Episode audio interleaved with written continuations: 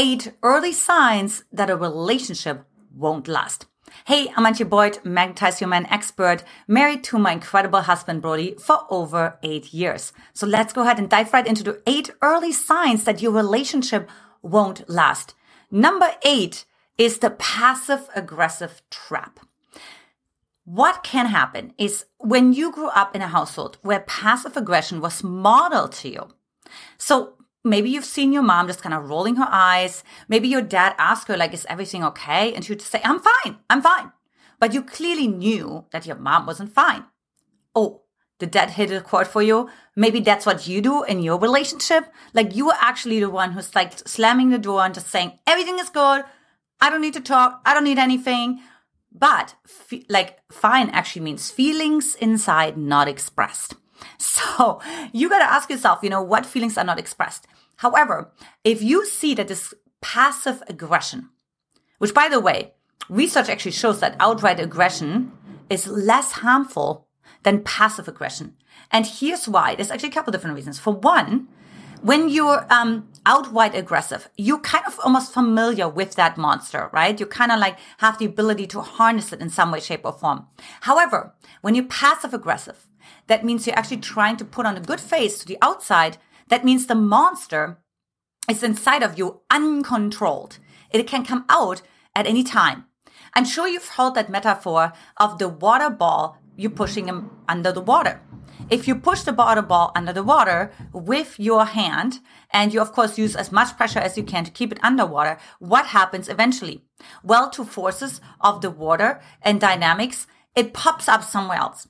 And the same is true with passive aggression. When you have something unexpressed inside of yourself, maybe you're angry, but you don't want to express it because maybe in your household, you learned that it's not safe to express anger, that it's not adequate to express anger. You know, it's not mature to express anger, right? We're just like very even-keeled people here.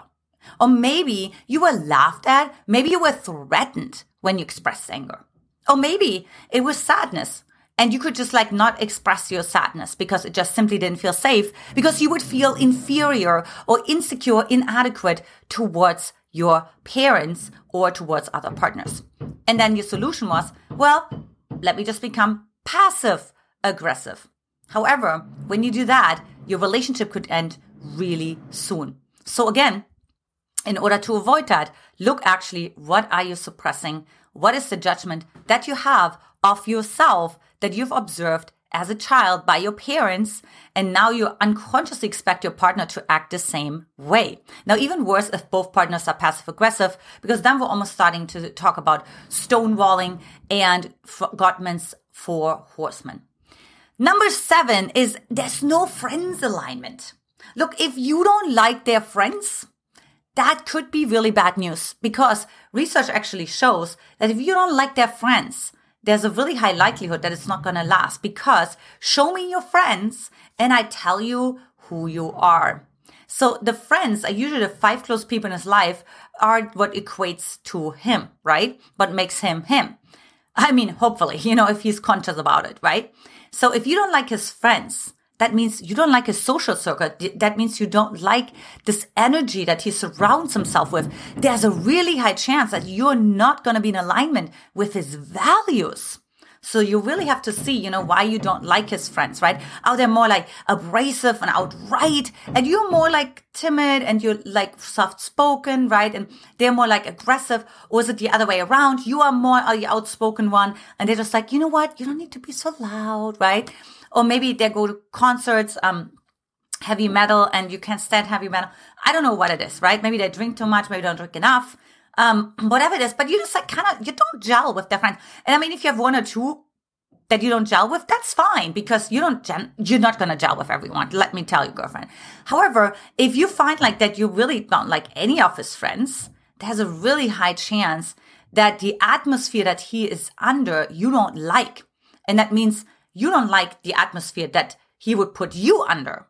And that is really bad news, because guess what? Your partner becomes your atmosphere. Your partner becomes your unconscious, especially once you move in together. Look, you don't have that much willpower to constantly be aware of like, what did he say? What should I be aware of? Oh, what's that belief? Is that serving me? Is that a high, high vibrational thing to say, right? You're just going to start absorbing it. It's kind of like how children absorb from their parents.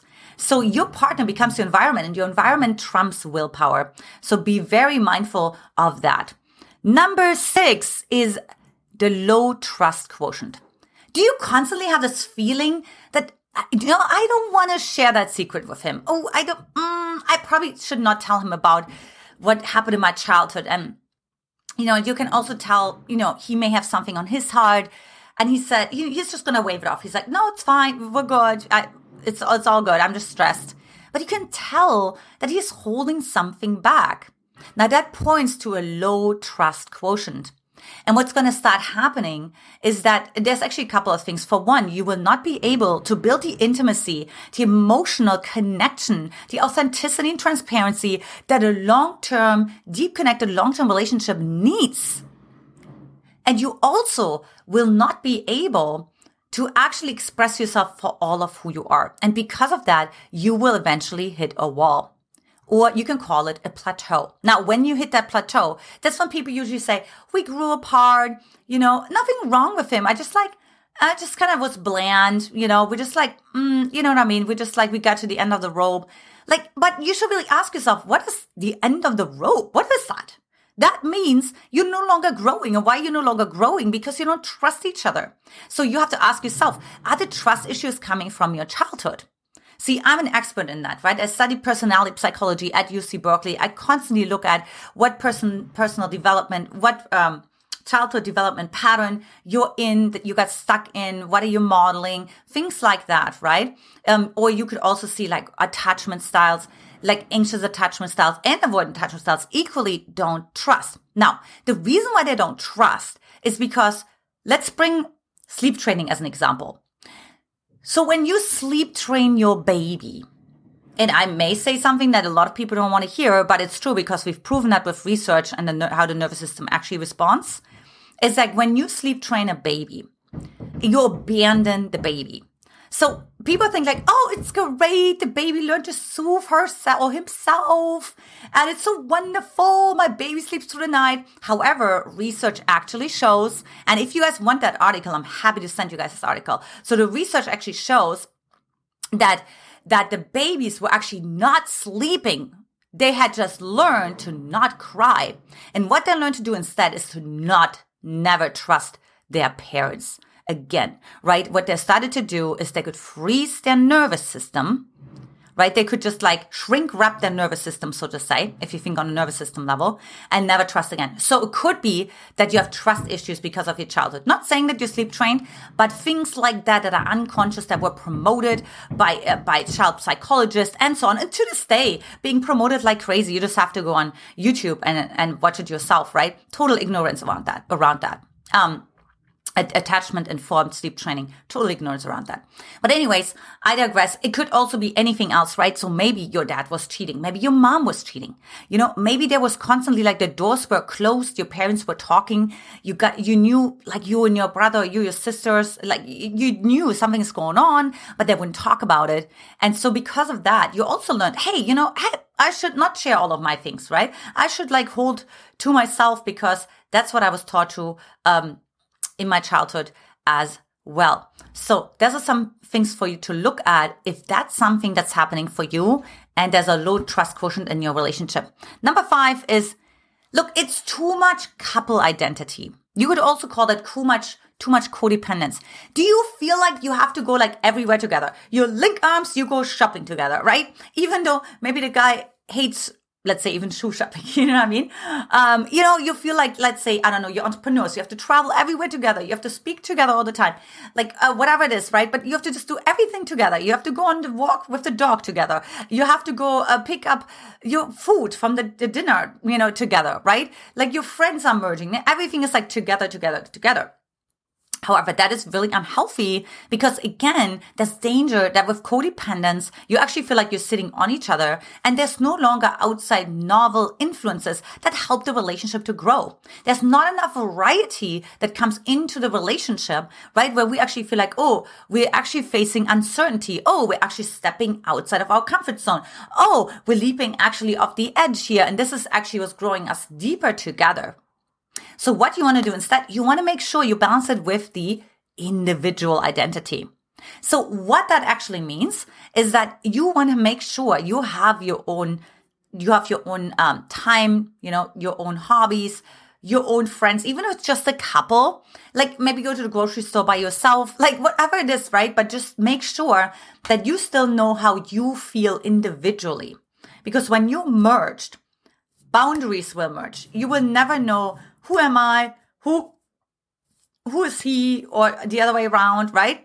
Like you don't know because you just merge together, you dream together, you sleep together, you talk the same way, all the things. And you're like, oh, he or she is my soulmate, you know, but then at some point it falls apart because too codependent. You know, it gets too boring or you guys get both angry because you both have the same shadow, meaning you have the same part inside of yourself that you judge, or you start to project onto each other what you don't like in yourself and so on.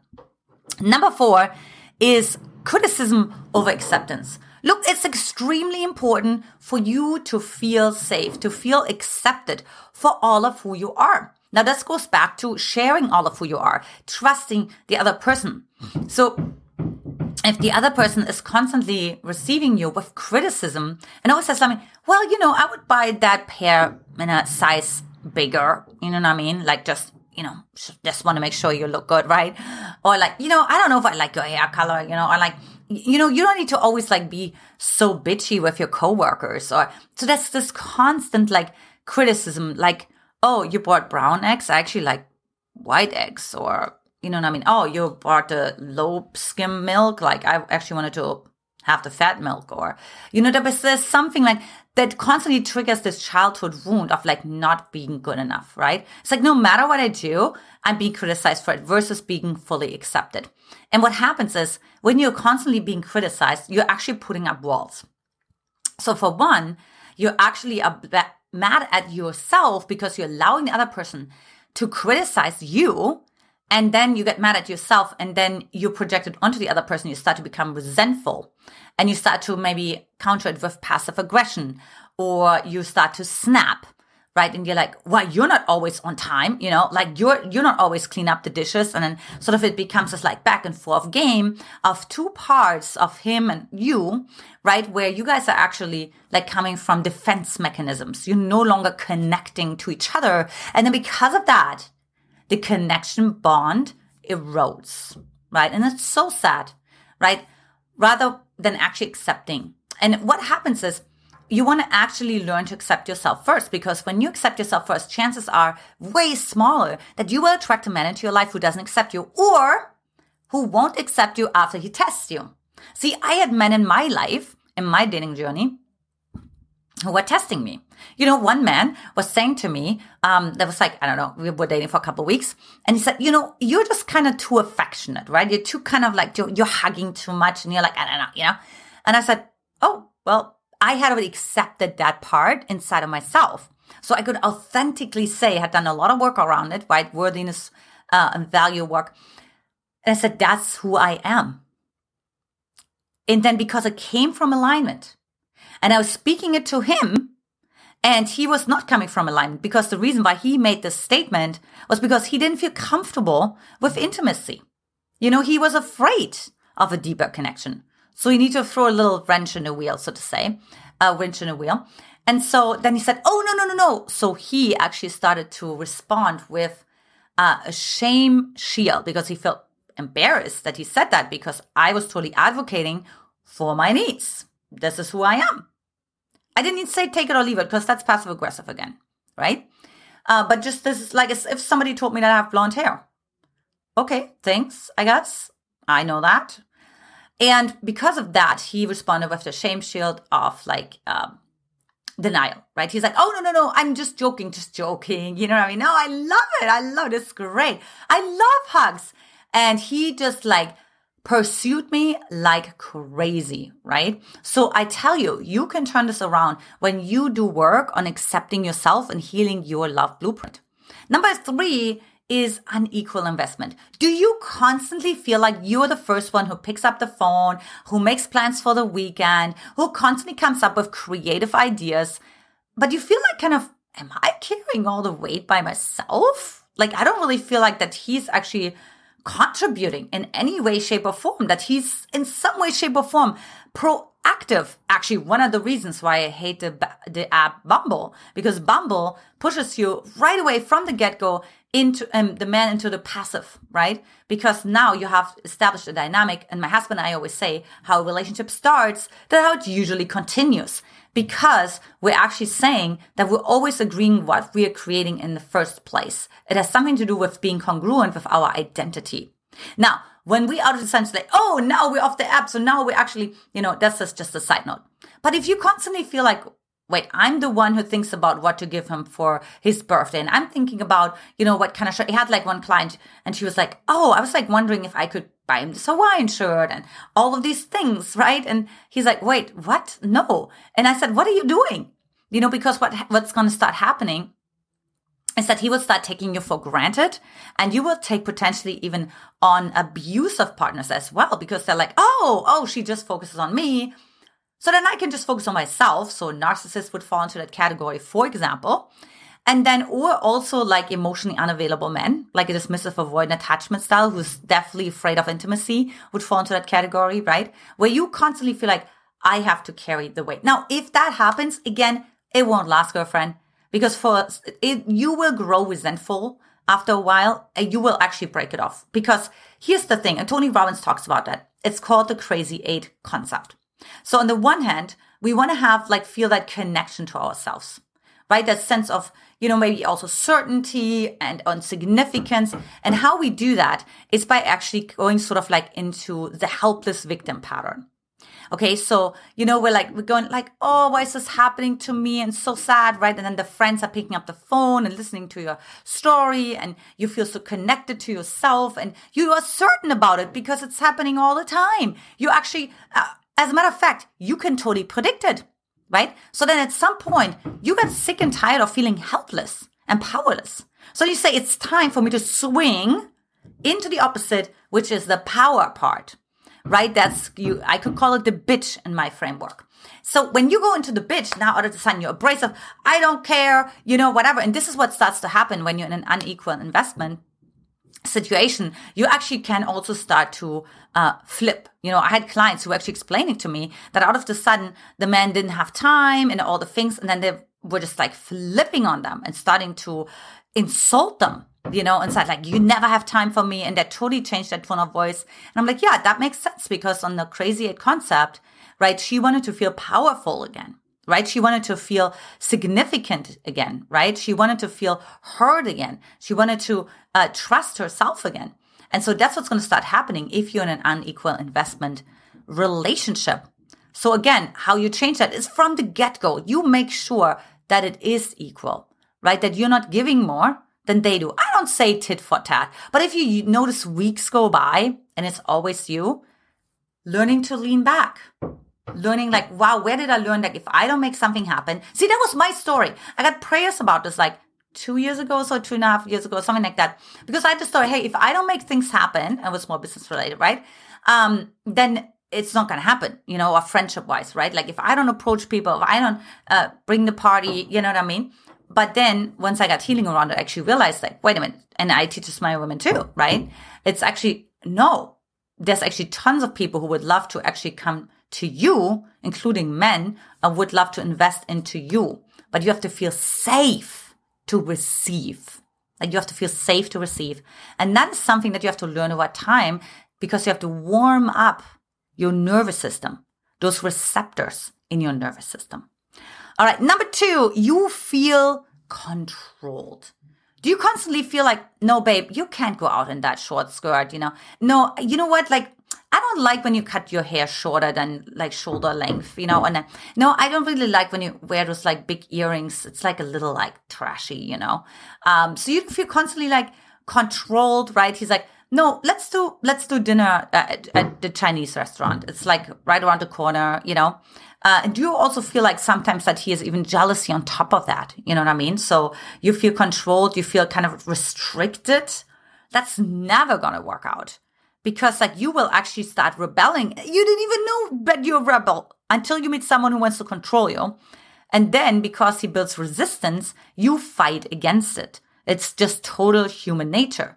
Right? There's barely anyone who's like, yeah, please control me. I love it. I love to give up all my freedom and all my choices and my voice. And it's great. I love it. Make all the decisions for me, right? No. As a matter of fact, do you know why kids in childhood actually take on all the responsibility?